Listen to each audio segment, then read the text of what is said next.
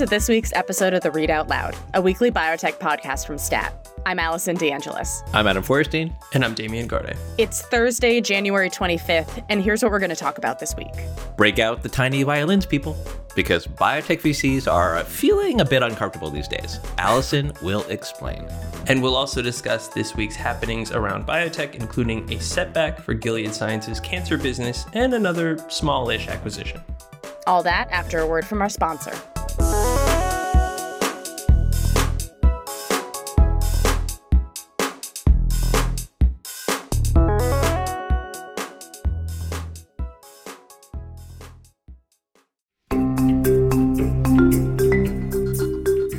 Hi there. I'm Tori Bosch, editor of Stat's First Opinion column and host of the First Opinion podcast. And I'm Jesse McQuarters, editor of Stat Brand Studio. We're excited that Stat is launching a brand new community only for our subscribers called Stat Plus Connect. It's an online home for discussion, news, job postings, workshops, and more, all centered around the life sciences and biomedical research. It's also a chance to peek behind the curtain at Stat and interact with our writers and staff, you know, the people that really bring our great journalism and content to you every day. And in fact, I made a course on how to crack First Opinion. I lay out the kinds of essays I'm looking for, my editorial process, some writing tips, and much more. And I actually made one about Stat Brand Studio, sharing a little bit about what the heck a brand studio is in the first place, but also some of the things we do to bring the content of our marketing partners to life. You know, it sounds like I'm gonna have to hop on to take your course. And Tori, yours sounds amazing, so I'm going to definitely check out yours at connect.statnews.com. Well, fantastic. I'll see you on Stat Plus Connect.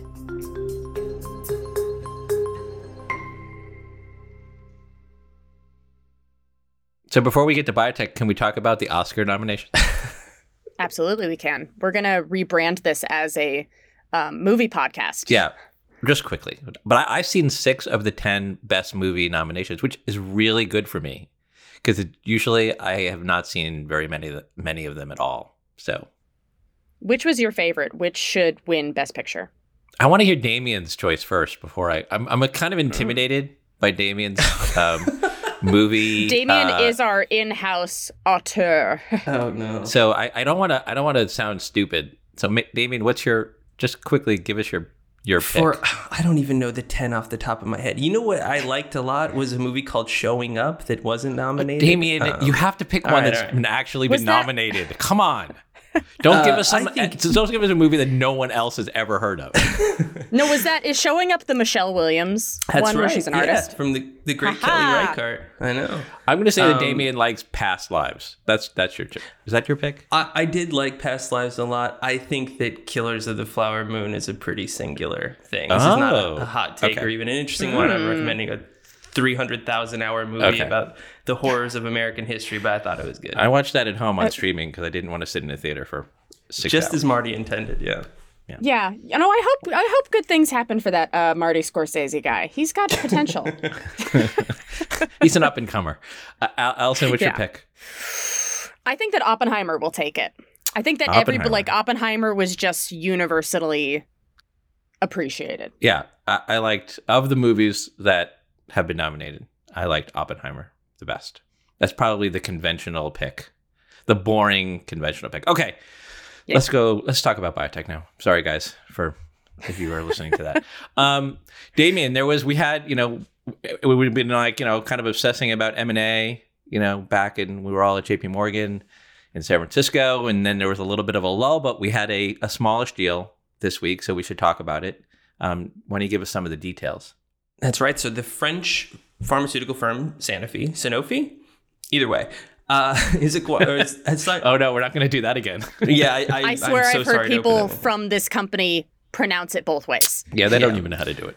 It's true. Much like Oppenheimer, I am suddenly in horror and ashamed of what I have done uh, with my career. But no, so that company acquired another one whose name I also don't really know how to pronounce in the form of Inhibrx, I think we've decided, uh, for 2.2 billion dollars. And Inhibrx is a, is a company developing uh, an experimental medicine for a progressive liver disease. It's a relatively small amount of money. It's the kind of thing, however, that I think uh, this is the sort of deal that when people say I look forward to more deals in 2024, they're kind of talking about this size, or at least people who I think live in a world closer to reality. What I thought was curious or interesting about the Inhibrx deal is that they carved out what will basically be a stay behind company, not dissimilar to what uh, the migraine firm Biohaven did when they were semi acquired by Pfizer. And I think that's that's an emerging trend. I think that's that's notable in, Yeah, in that biotech. was- is that That was interesting.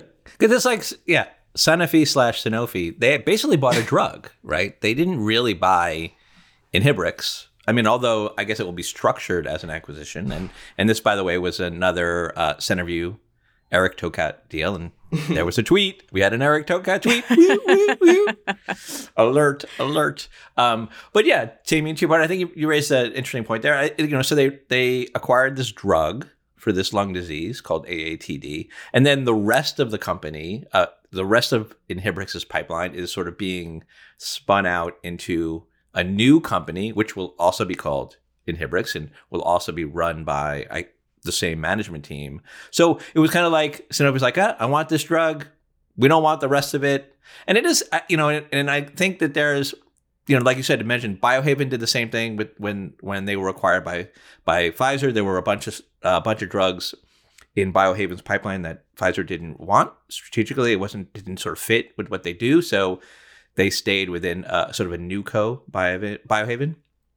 I mean, it is interesting because you can think of maybe in the past where these deals would have happened, and you know, they a company would have maybe wanted one drug and not the others, but those they would have acquired those other drugs anyway, and then those drugs could have sort of languished, you know, in the on the shelves of the larger pharma company and really not gone anywhere. Um, but this is sort of an opportunity to sort of take those drugs that the company strategically, the big pharma company doesn't want, and uh, spin them out, and uh, you know maybe successfully develop them or not. But you know we'll see where that goes. I just really question at the end of the day how the new, I'm going to call them the new Inhibrx, it's like new Coke, but the new Inhibrx um, is supposed to get investors excited about a pipeline of products that a big pharma company didn't want to the extent where they acquired the old Inhibrx and then kind of shuttled off these other products. That is a good. That's a good point. I, yeah, I think yeah that could be tough. You know, it, it depends because if you look at if you look at the new Biohaven, uh, I think folks are kind of generally interested in what uh, what that pipeline looks like. I, I, met with them actually at JP Morgan, and um, you know that company has done relatively well, sort of post the post Pfizer the close of the Pfizer deal. Um, and then that was a case where just you know the, like those drugs just didn't sort of fit into the Pfizer, you know, whatever their focus is. Um, in this case, Allison, you know, it, it's true. Like you know, they the the the drugs that Inhibrx, the new Inhibrx, will have are uh, mostly oncology drugs. Um, you know, so why didn't Sanofi want these oncology drugs? Uh, it's a good question. Um, and you know, oncology tough, right? Super competitive, uh, and you know, I don't know if there was a lot of value, uh, sort of given to those pipeline, those cancer pipeline drugs before. So um, that will be that will actually be really interesting to watch to sort of see when this company does spin out. To your point, Allison, and see whether or not uh, how well it performs and whether they can sort of attract uh, new investors. Yeah. I think it's also worth pointing out that what Sanofi did end up acquiring, so it's this um, disease called AATD, which I have to say, like I saw the press release and it kind of gave me a little bit of a like a, a throwback vibe. It like jogged something in my memory because AATD, like when the gene editing world was getting up and, and running initially, was one of the first indications. So what Sanofi acquired, I think, is in is heading into phase two, if I'm correct. Um, is No, think- not a, a I think they're in phase three. I do think so. Um, okay. They're further Yeah. ahead. yep. Thank you for the correction. Yep. Um, but so that's it's it's not a, a gene therapy or, or anything. Um, I, I believe it's an antibody drug. Um, but there are there is a pipeline kind of right over its shoulder of Intellia is developing a gene insertion therapy for AATD that they're about to start clinical trials on. Korro Bio has an RNA editing treatment. You, know, there's there's a couple of other companies in, in kind of the genetic medicine space that are kind of quickly coming up over this drug shoulder. So also I think the long-term value of what Sanofi bought will be interesting to review in the years to come. Yeah, this is a it's a it's not the sexiest drug uh, that Inhibrx has. No. You know, and essentially what it is, it's a the people who have AATD have a an enzyme that's missing that causes liver and lung damage. Um, and there is a treatment for it now, and it's just essentially you replace. It's like an enzyme replacement therapy, but it's um, it's made. It's kind of hard to make, and it's not very convenient. So you know what Inhibrx has is a more convenient, um, easier to make, uh, sort of synthesized enzyme replacement. It's not sexy, um, and to your point, Allison, there are um, more sort of curative approaches that are being um, developed for the disease. Although I know when I when I looked at that, I looked into this. You know, Vertex has has a program in this, and it's had some sort of mixed results. And um, but even you know, there is there is sort of a case to be made that even with some of these sort of more um, again, I'll sort of call them curative um, or or or dr- drugs that sort of target the more underlying symptoms, that there there could be still a need for one of these repl- enzyme replacement therapies. So that's probably a little bit of the play, but but it isn't you know, yeah, like you know, we we we we can talk a lot about sort of you know gene therapies or other approaches that are more again more curative, and this is not this is not one of those. So venture capitalists, it's a hard pivot, but I've already made it. uh, you know, when we talk about them or when they are discussed more broadly, they are often being uh, mocked for their inscrutable posts on LinkedIn, or we hear you know people who run companies bemoaning the difficulty currently uh, that they have raising money from venture capitalists, and in many cases, the the onerous terms that those VCs try to put on the fundraises that some of these private biotech companies need to survive.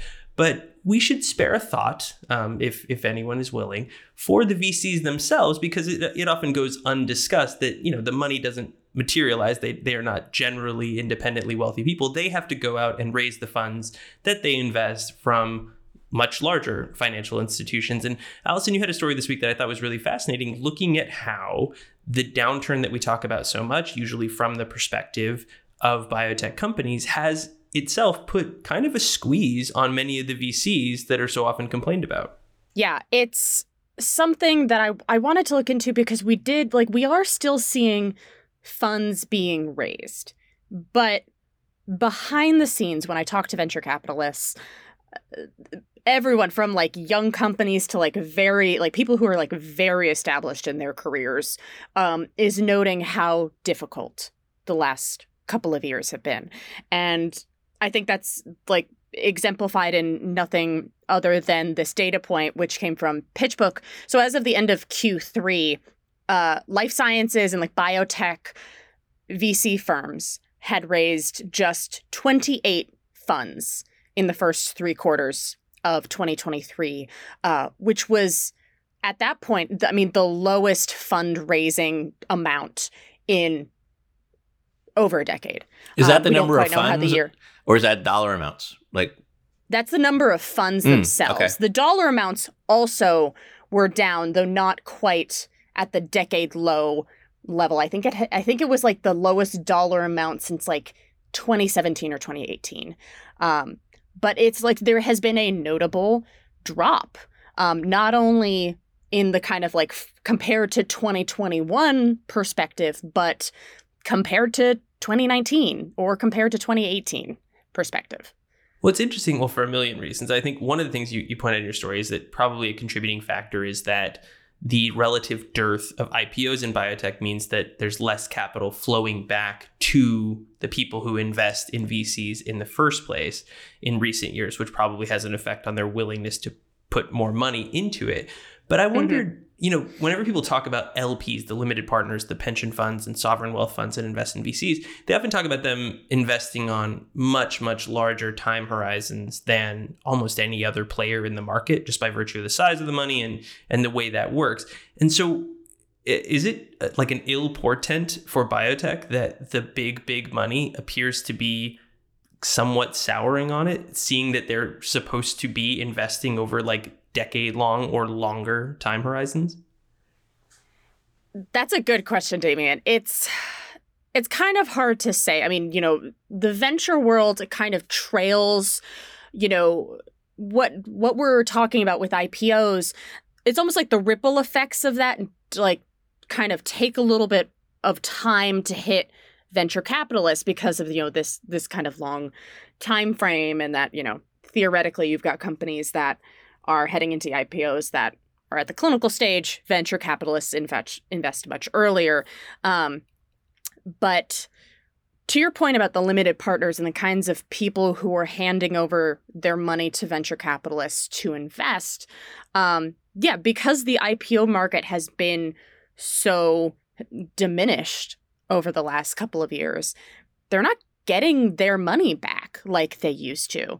They are simply like a lot of them have like positions that they're kind of like holding and waiting to see how they play out and that is absolutely affecting new fundraising but if you kind of zoom out um, looking at venture capital for every industry you know if you look at tech it's a very similar story it's nothing necessarily that's indicative to biotech.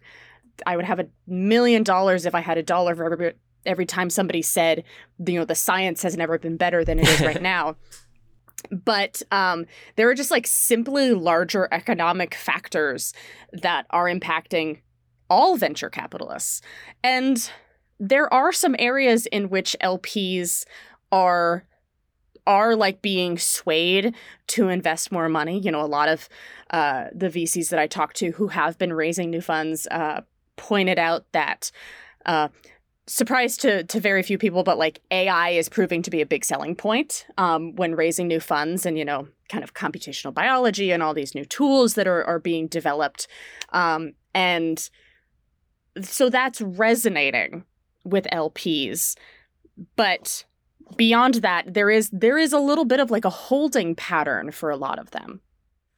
And Allison, in your story, you you, you mentioned that you pointed out that uh, as VC funds or, or venture capital, venture capitalists go out to raise more money, and you know they send emails or they have these meetings with these uh, with these big pension funds and the like. That um, those funds, the pension funds, are asking for what you said. You know, you called it like more advantageous terms when it comes to sort of give us a little bit of an example like what what what is that dynamic like mm-hmm. well so one of the examples that I, I, point out in the story is that um, multiple firms you know vc firms told me that they've had these you know pension funds family offices what have you anybody who they're kind of approaching to raise money from um, they're not only asking for like a really sweet spot in the new fund that they're raising you know like a nice uh, placement in that fund. But some of them are also kind of going beyond that and are saying, hey, you know what? We'd like for our money, we'd like equity in like the VC firm. Like we'd like equity in your ownership, which is something that is like it's not unheard of, but it's not terribly usual. And it has been happening more as a lot of LPs are are kind of like, well, like we do have dollars to put to work, so we are in the advantage. Um, most of the firms who are kind of fielding those requests are younger firms, you know, with that have maybe raised like this is their first fund or they've maybe only raised a fund or two. They're what are kind of called emerging managers, and it's you know at that point it's kind of like you know you're the young folks on at the table a little bit less um, you know you're a little bit at the disadvantage in these negotiations because you don't have these longevity of relationships.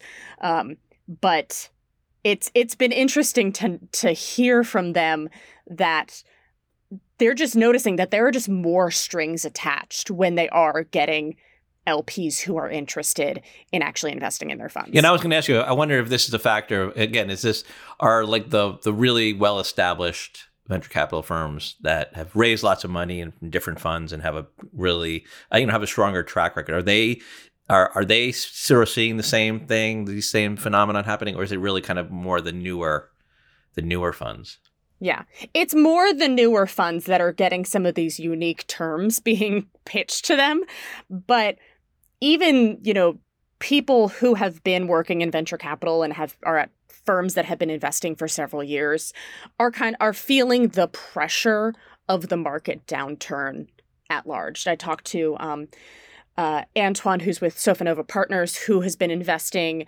um, for he said 30 years and this is one of the, this is like the toughest market that he's ever experienced. They just raised uh, last year i think a 200 million dollar like digital medicine fund um, and that was a process that like thank he was basically said like thank god we have like very good relationships with limited partners who have been investing with us for a while because that's how we're able to raise 200 million dollars which doesn't seem like a lot but in this kind of market is is nothing to kind of you know turn your nose up at so gilead sciences is probably the most successful virology biotech company uh, ever i guess it's a small list but the point is they've been superlatively successful at finding treatments for viral infections. And for the past few years, they have embarked on an effort to replicate, or at least somewhat replicate, that success in oncology. And it has been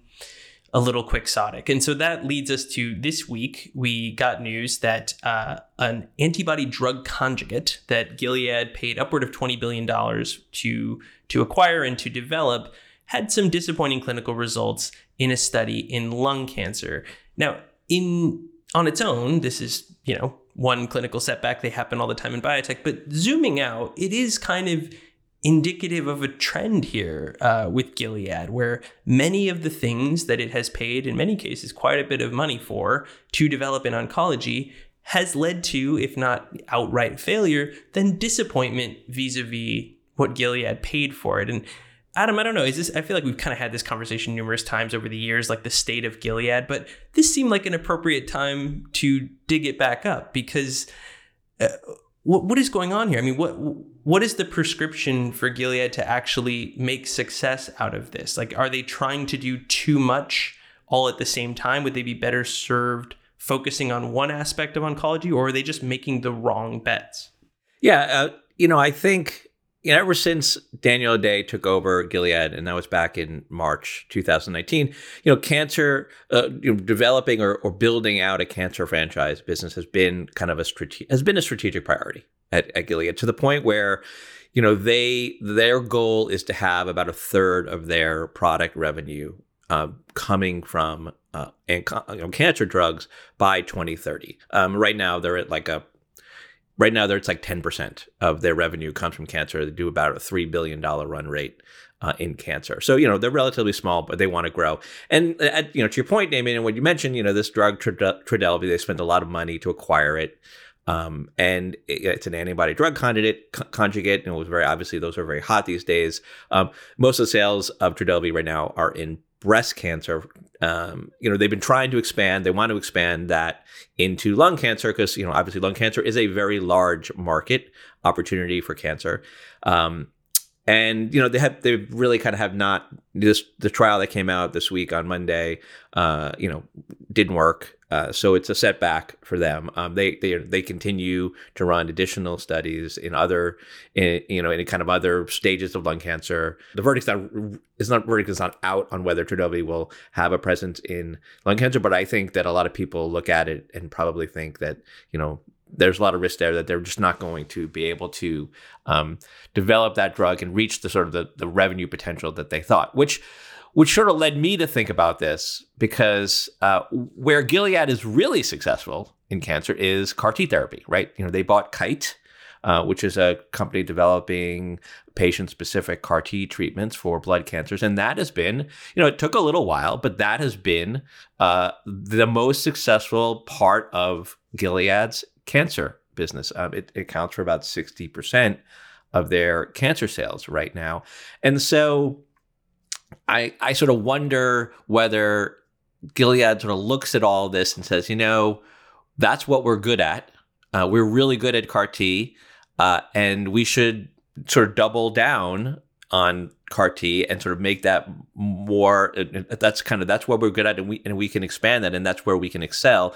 Um, which lead me led me to sort of think about well where are they going in CAR-T uh, where is Kite moving? And you know they have this relationship they have a partnership with a company called Arcellx, which is developing uh, a CAR-T uh, product for multiple myeloma which is a very large category. Um, J&J has a approved CAR-T uh, it for multiple myeloma called Carvykti that's um, I think did about $500 million last year and could do about a billion dollars this year. The problem there is that they can't, J&J is running into massive amounts of manufacturing issues. They can't really make it.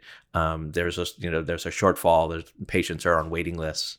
Um, Gilead does a really good job of making CAR Ts. Like they are, they are the best uh, CAR T manufacturing company in the world. Uh, and so what I was sort of thinking about, and I wrote about this this week, uh, you know, just thinking that that relationship that Gilead has with Arcellx, which right now is just kind of a, it's a partnership between these two companies. Um, that had that in the sort of, you know, thinking about the Trodelvy setback, that relationship between Gilead and Arcellx becomes a lot more important, I think, strategically to Gilead to the point where you sort of wonder whether, you know, Gilead sort of, you know, tries to buy Arcellx. And I think that that's a, there's a, there's a real possibility that you know somewhere you know maybe the end of the year when there's more data on this Excel uh, on this Arcellx uh, CAR T product in multiple multiple, multiple myeloma next year that, that that happens. And to your broader point, we talk about sort of this referendum on Gilead. You know, it hasn't you know under under Dan O'Day. I mean, the company hasn't done hasn't done terrible. I mean, you know, if you if you just want to judge it by the stock price, I mean, they're sort of middle of the road stock performance wise. I mean, there are companies that have done worse, and you know, the broader biotech market has, has sort of underperformed relative to Gilead over that time period. Um, but you know, I think just for the amount of time and energy that they spend, and and the money that they have spent in cancer, like they have not necessarily gotten the return that they expected, and that I think shareholders or investors expected. Remind me, Adam, how much did Gilead spend on the acquisition that brought them Trodelvy?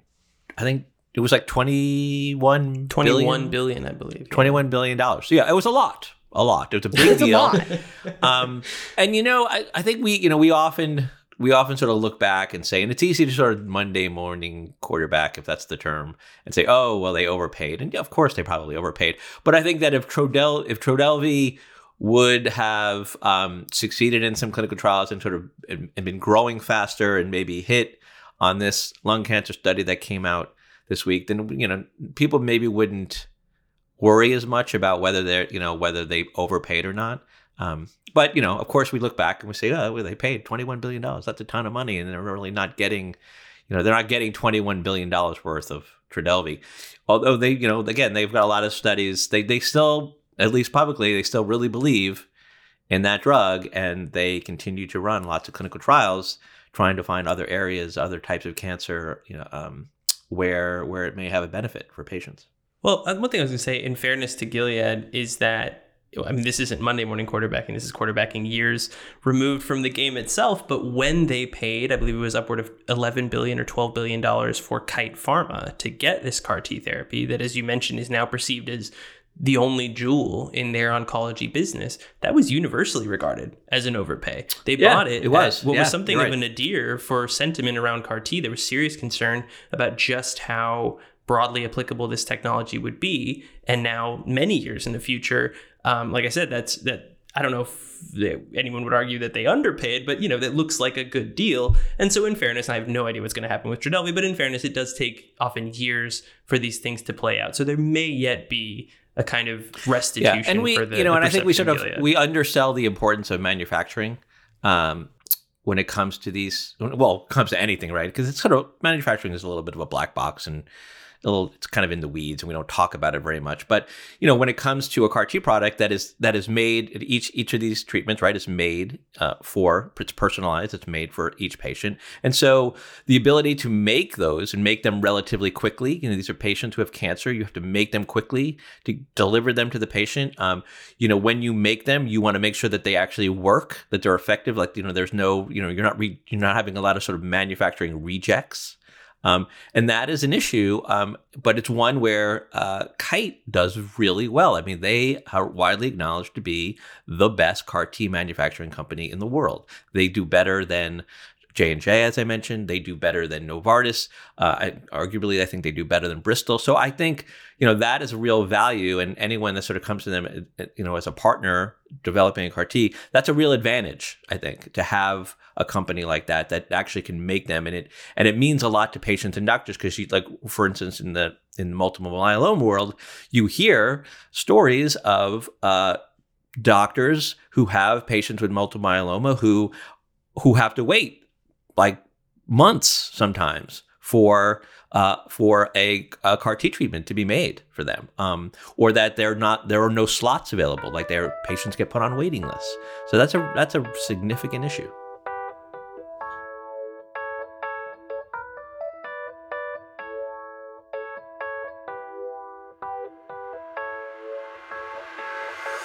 That does it for another episode of the Readout Loud. Thank you to Theresa Gaffney for producing this week's episode. Our senior producers are Hyacinth Empinado and Alissa Ambrose. Our executive producer is Rick Berke, and our theme music is by Brian Joel. And we'd love to hear from you. Tell us what you like about this week's episode, what you didn't like, and your predictions for what will win Best Picture. Uh, and why Beau is Afraid wasn't nominated at all. You can do all of that by sending us an email at readoutloud at statnews.com. If you like what we do, leave a review or a rating on Apple Podcasts or whichever platform you use to get your podcasts. See you next week.